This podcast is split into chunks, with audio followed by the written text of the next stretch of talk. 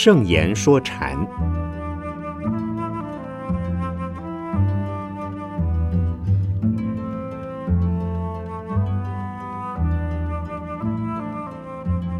圣严法师著。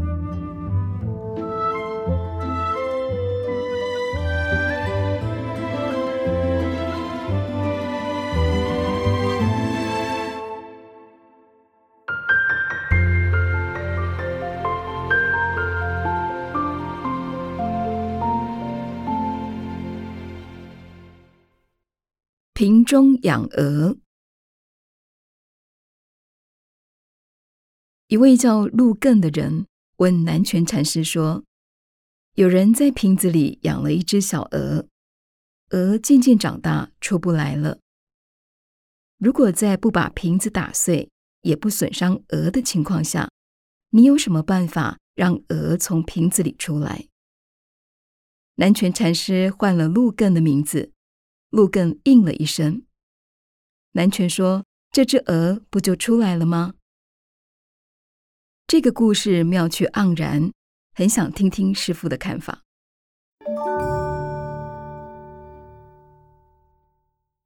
一般人常会遇到瓶颈的经验，比如事情焦灼了，或者交通滞塞了等等。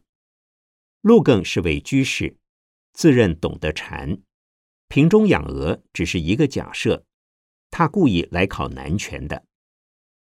然而对禅师来说，根本不需要考虑这个问题，否则就上当了，被瓶子给困住了。南拳很清楚，陆更把自己的念头装到他内心的瓶子里了，于是喊他的名字。陆更一回答，他的念头就离开瓶中鹅，出了瓶子了。陆更是否因此而开悟？如果陆更问这个问题之前已经用功修行很久，心中已有这个疑情，想求个答案，此时听到南拳说“鹅不是已经出了瓶了吗？”他会放下瓶子，没有执着而开悟。但他也可能只是个知识分子，在观念上有这种聪明而制造出这个故事。此时，不论南拳怎么说，他也不会开悟，顶多承认他输了，终究沦为一种游戏。因此，禅机的运用对真正用功的人非常有用。如果只流于游戏，这种对话毫无意义。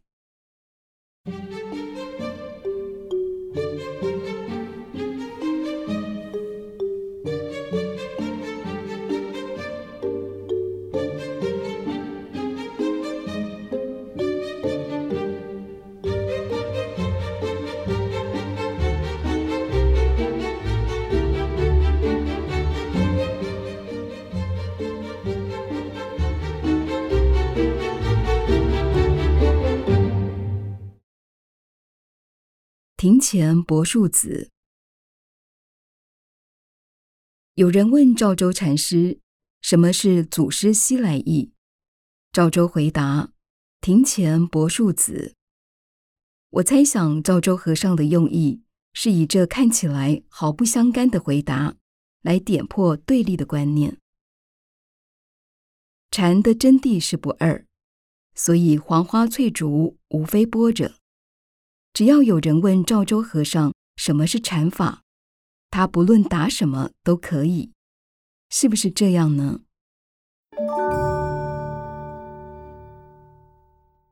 应该是对的。这个公案接下来还有几句对话。有人问赵州什么是达摩祖师从印度带来的禅法，赵州答以庭前柏树子。那位弟子也懂得一些道理，叫和尚不要用境界打发他。赵州说：“我没有用境界表现给你。”弟子再问一次：“什么是祖师西来意？”赵州还是回答：“庭前柏树子。”弟子听了一定会认为这是心外的境界，因为柏树是一个东西。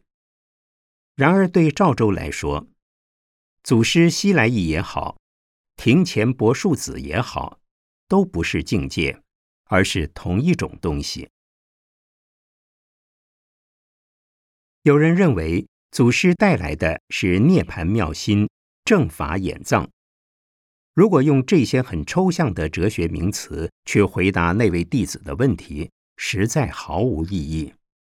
不如直截了当告诉他，见到什么就是什么。赵州告诉弟子，祖师从西方带来的到处现成，放眼皆是，没有另外一个东西叫祖师西来意。这种思想跟自然主义有一点关系。佛法本来是讲心法的，结果有人把心当成一样东西来执着。在此情况下，只好连“心”这个名词都不提。因此，任何东西都可以是祖师西来意。这是否是哲学上的泛神论？其实也不是。泛神论只是你对他的信仰而已，它本身并不产生任何功能。但祖师西来意是可以体验实证的。是如人饮水，冷暖自知的；是活泼的、生活化的，人人皆可体会得到的。智慧未开始，祖师西来意即使在你面前，但对面相逢不相识，如此而已。因此，也有人说，你每晚抱着佛睡觉，每天早上又跟着佛起床。只是自己不知道罢了。佛就像庭前柏树那般熟悉，还有什么好问的？不过，如果执着庭前柏树就是祖师西来意，这也是错的。处处踏实，处处是，处处自在，处处活泼，就好了。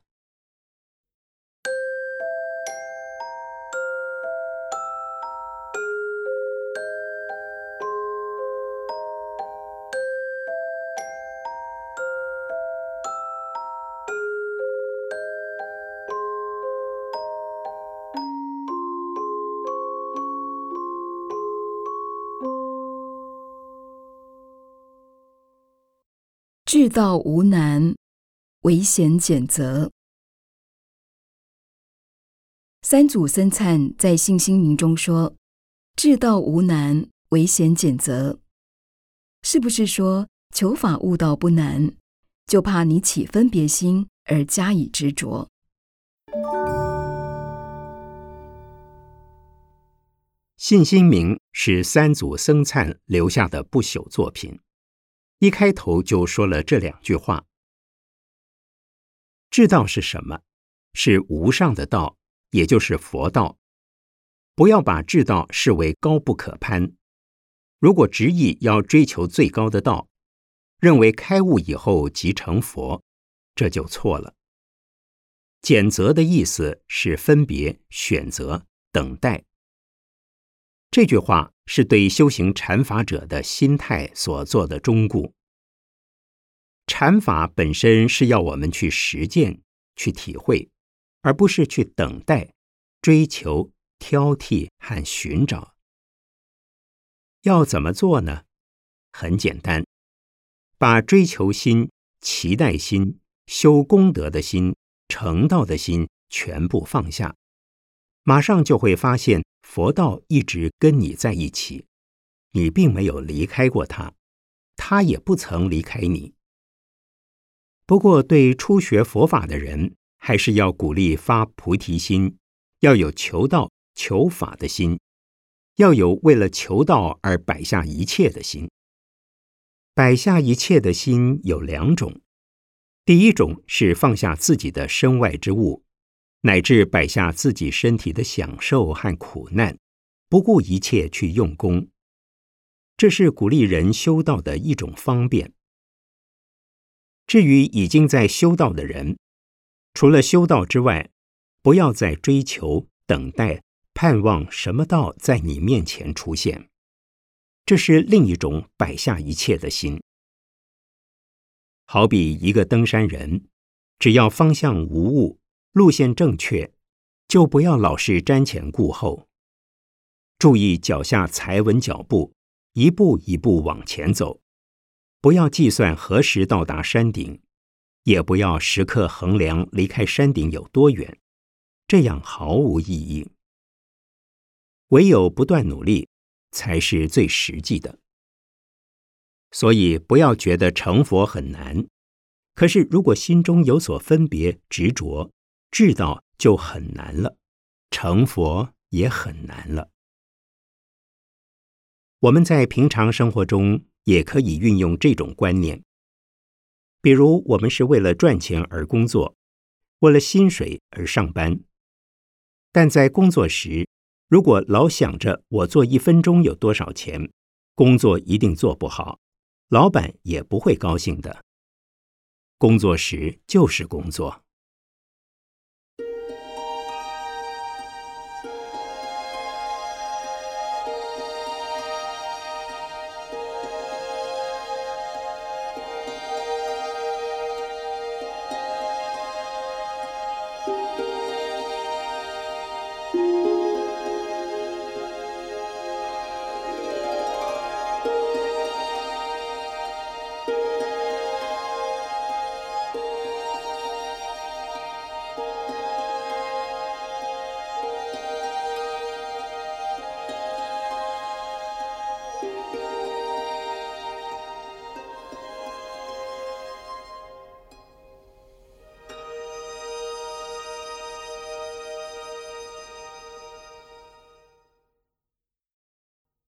好雪片片，不落别处。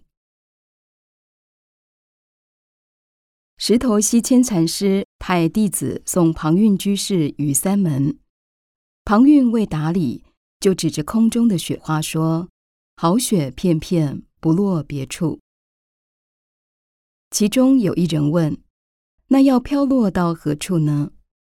居士一个巴掌打过去，说。你还称得上是禅客吗？阎罗王不会饶你的。那个人又问：“那居士你呢？”庞蕴再给他一巴掌，并说：“眼见如同盲眼，口语如同哑口。”雪窦禅师评道：“如果是我，我就做雪团丢落此处，以示不服。”这么热闹有趣的故事。请师傅为我们讲解。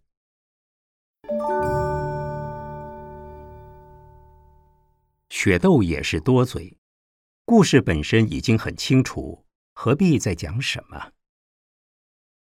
如果我要评他，可以说是一锅好粥多了一粒老鼠屎。在禅里面，只要有话讲，就是多余。我们平时说“肥水不落外人田”，属于自己的宝贝一定会到自己家来。也就是说，如果自己真有功夫，禅悟就在你那边。好比好雪不会飘到别处，只会飘到你这里。可是未开悟的人就不懂了。本来庞居士想用这句话来赠给送行的人。禅客却问：“不落别处，又落到哪儿去呢？”他的妄念太多了，没看到雪落在当下，却顺着“别处”这两个字，念头越转越远，转到别处去了。怪不得居士要给他一巴掌。居士说：“你哪算是参禅的人？你放下当下打妄想。”把念头转跑了，阎罗王不会饶你，你不会得解脱的。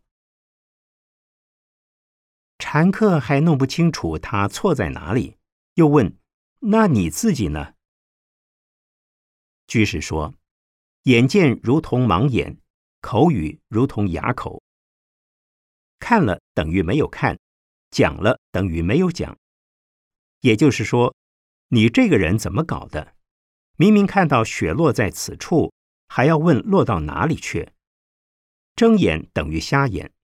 你问的那些话都是不该问的，动了嘴巴却等于哑巴。这句禅语也可以在日常生活中帮我们的忙。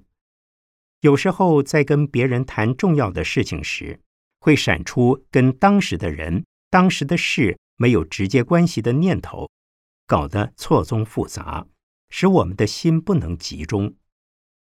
或者在路上看到别人穿了一件衣服，马上联想这衣服大概是法国设计的吧，料子是意大利的吧，裁缝是香港的吧。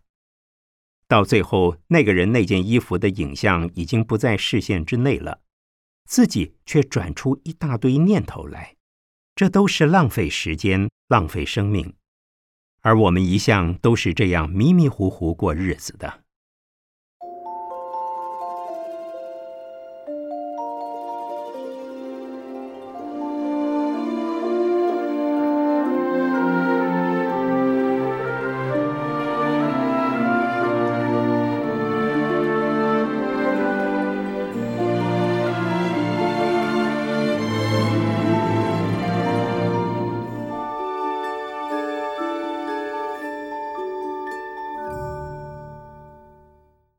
大道透长安。有位僧人问赵州从审禅师：“什么是道？”赵州说：“就是外面那条路。”僧人说：“我问的不是这个道。”赵州说：“那你问的是哪个道？”僧人说：“我问的是成佛之道。”赵州回答：“这条大道。”一直通向长安城。这个故事是不是说明生活就是修行，离开生活则无所谓的修行呢？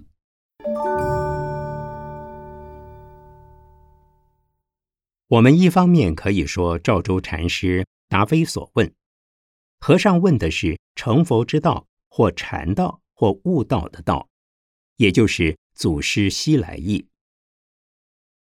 赵州明知他问的是这个，却点他一下，不要认为此道非彼道，以为另外还有一条成佛的路。到长安去的路，难道就不是成佛的路吗？离开通往长安的路，才会有成佛的结果吗？因此，也可以说赵州不是答非所问，而是把那位问道的弟子的心扭转过来。叫他不要分别世间的路和出世间的路，也不要把凡夫的生活行为以及修行佛法的人的生活行为截然划分来看。对一个真正的修行人而言，佛道并没有离开我们的生活环境，睁眼闭眼都是成佛的路，成佛的路就在自己面前。举手投足修的都是佛道。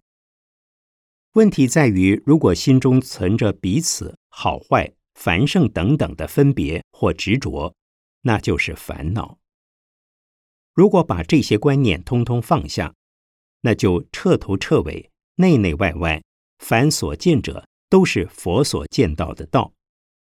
此所谓佛道，并不是真有这一条路，而是什么都不放在心中。而又不离开心中，那就是佛道。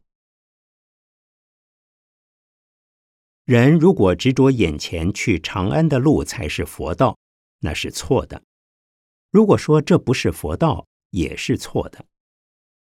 赵州禅师是以眼前出现的环境来纠正问道的人。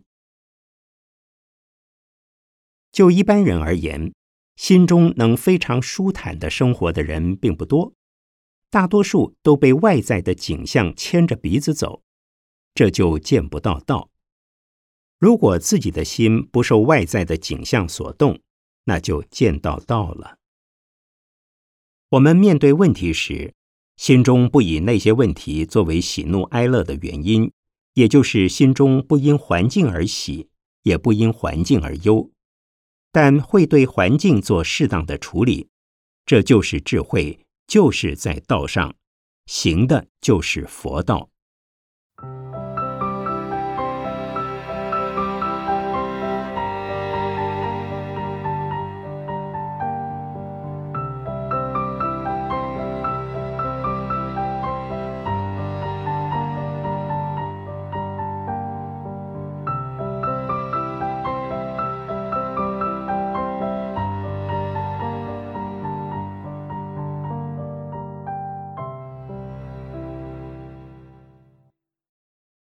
茶去。赵州禅师在寺院里，同时对三个不同背景的人都说吃茶去。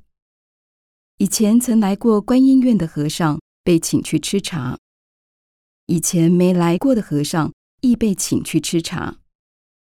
觉得纳闷而发问的院主也被请去吃茶。赵州对他们都很平等，但是吃这一碗茶有什么道理在内吗？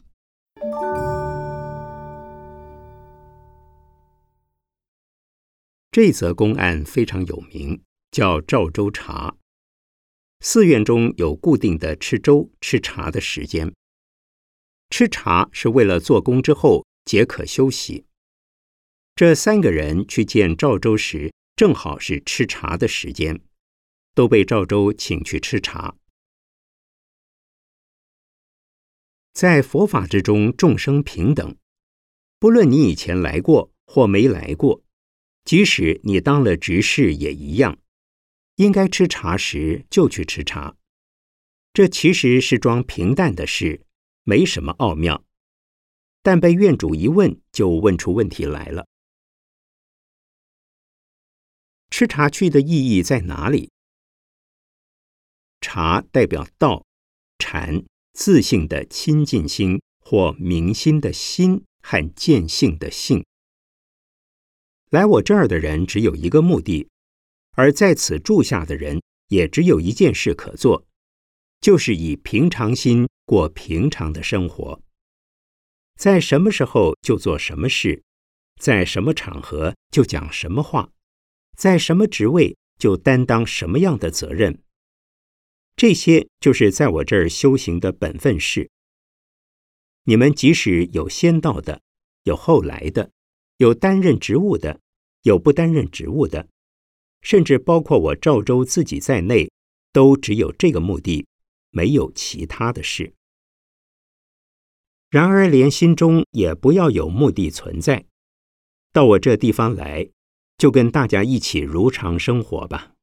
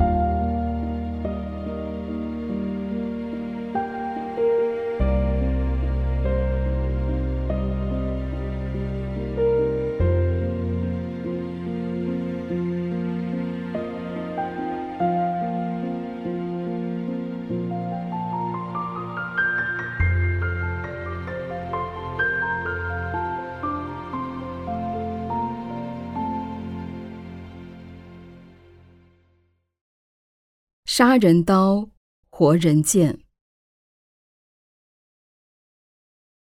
杀人刀，活人剑，看起来是说生杀大权都在我手上，要肯定你也可以，要否定你也可以，全看我自由运用。那么，要运用杀人刀和活人剑的人，要具备什么样的智慧，才能避免出问题呢？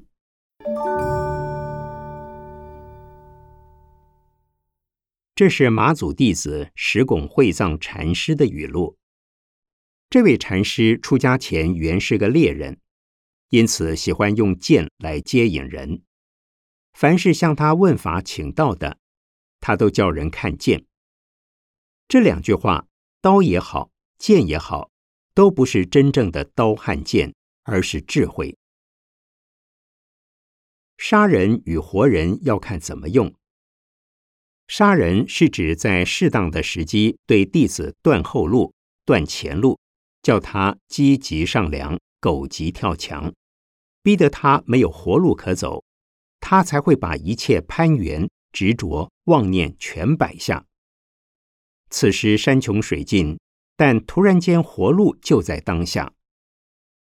无路可走时，烦恼无从升起，智慧就出现了。因此，杀就是断攀缘心的路线。至于活人见的活是用在什么时候呢？当弟子失去信心，觉得自己不是修行材料，再怎么修行也没有开悟的机会和希望，想放弃修行。这时禅师要给他一条路走，